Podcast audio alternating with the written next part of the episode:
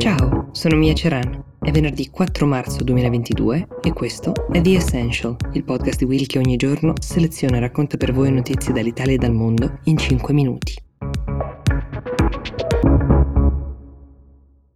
La puntata di oggi parla di possibili scenari, di come potrebbe finire la guerra che tutti stiamo seguendo in questo momento, quella in Ucraina. Le ipotesi che vi riporto sono figlie di uno dei più stimati giornalisti della BBC, si chiama James Landale, che ipotizza cinque scenari possibili, cinque finali a questo orrendo film che stiamo guardando. Primo è una guerra breve, il secondo è una guerra lunga, poi una guerra che sconfina e diventa una guerra europea, poi la via della soluzione diplomatica che non è ancora da escludersi per fortuna, e infine un'ipotesi che molti non riescono ancora a contemplare, cioè la cacciata di Putin. Andiamo con ordine.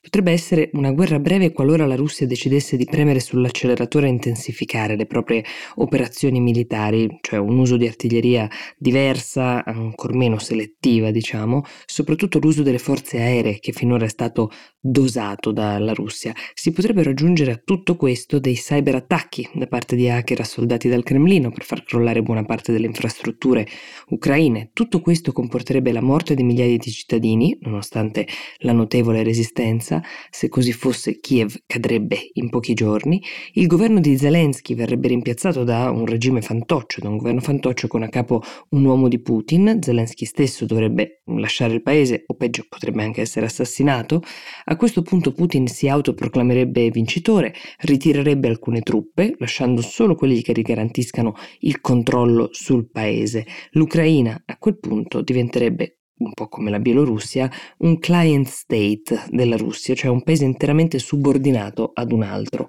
Se questo accadesse, non è da escludere che in un futuro ci possa essere però un'insurrezione popolare e comunque un esito di questo genere lascerebbe un paese profondamente instabile e in balia dello scoppio di un'altra guerra civile. Opzione numero due. La guerra si allunga, magari le forze russe si fiaccano, la logistica è scarsa, il morale è basso, forse ci stanno impiegando troppo a ottenere risultati militarmente rilevanti, l'assedio di Kiev si allunga e anche laddove riuscissero le truppe russe a prendere il controllo delle città principali, questo potrebbe essere un controllo precario. L'Occidente potrebbe continuare a fornire armi, allungando ulteriormente i tempi, la resistenza ucraina potrebbe rivelarsi più tenace, ancora più tenace di quel che abbiamo visto finora, e chi può escludere che se il conflitto dovesse andare avanti per anni non potrebbe esserci anche una nuova leadership a Mosca? Non si può escludere la possibilità che nonostante l'apparente sproporzione di forze la Russia possa dover lasciare l'Ucraina dopo essere stata sconfitta e logorata da una lunga guerra, un po' come è accaduto ad esempio in Afghanistan con più di un paese che sembrava più forte su carta. E se invece la guerra si estendesse, cioè un'opzione che ci spaventa ovviamente, ma Putin potrebbe ambire a ricostruire l'URSS, come abbiamo sentito dire più volte in questi giorni, e chi può garantire che per farlo non decida di andarsi a prendere qualche altra ex repubblica sovietica, ad esempio la Moldavia o la Georgia? Queste due in particolare sono parte della Nato, Ecco, a quel punto gli altri paesi dell'alleanza, tra cui noi, sarebbero obbligati a intervenire e a quel punto armare i popoli minacciati non sarebbe più sufficiente. Certo, la guerra per Putin non sta andando bene nemmeno in Ucraina, che cosa potrebbe portarlo ad aprire anche altri fronti?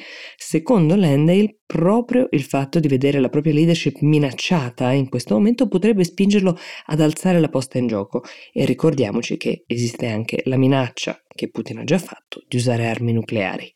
Veniamo alla soluzione diplomatica, che non è ancora da escludersi, come dicevo. La notizia dell'apertura di corridoi umanitari e quindi di un cessate il fuoco per permettere ai civili di uscire, è una buona notizia e in parte fa sperare che il dialogo sia ancora possibile. Anche il segretario generale dell'ONU, Antonio Gutierrez, ha detto ora parlano le pistole, ma la strada del dialogo resta sempre aperta. Le delegazioni russe e ucraine si sono incontrate, come vi ho raccontato, al confine bielorusso, senza risultati per ora, ma non era scontato che entrambe le parti accettassero di incontrarsi. Serve un accordo in cui tutti possano salvare la faccia. Questa è la via diplomatica. Ipotizziamo che le cose si mettano male per Putin, che le sanzioni comincino a pesare, che l'opposizione interna, nonostante la repressione di ogni critica, cominci a crescere. Tutto questo mentre i soldati russi deceduti in guerra cominciano a tornare a casa nelle bare. Ecco, Putin per primo potrebbe valutare l'ipotesi che uscire dalla guerra sia a lui favorevole. Anche per l'Ucraina un protarsi del conflitto potrebbe essere logorante. Ecco quindi che due parti che necessitano di trovare un accordo si siedono, cosa potrebbe succedere qui?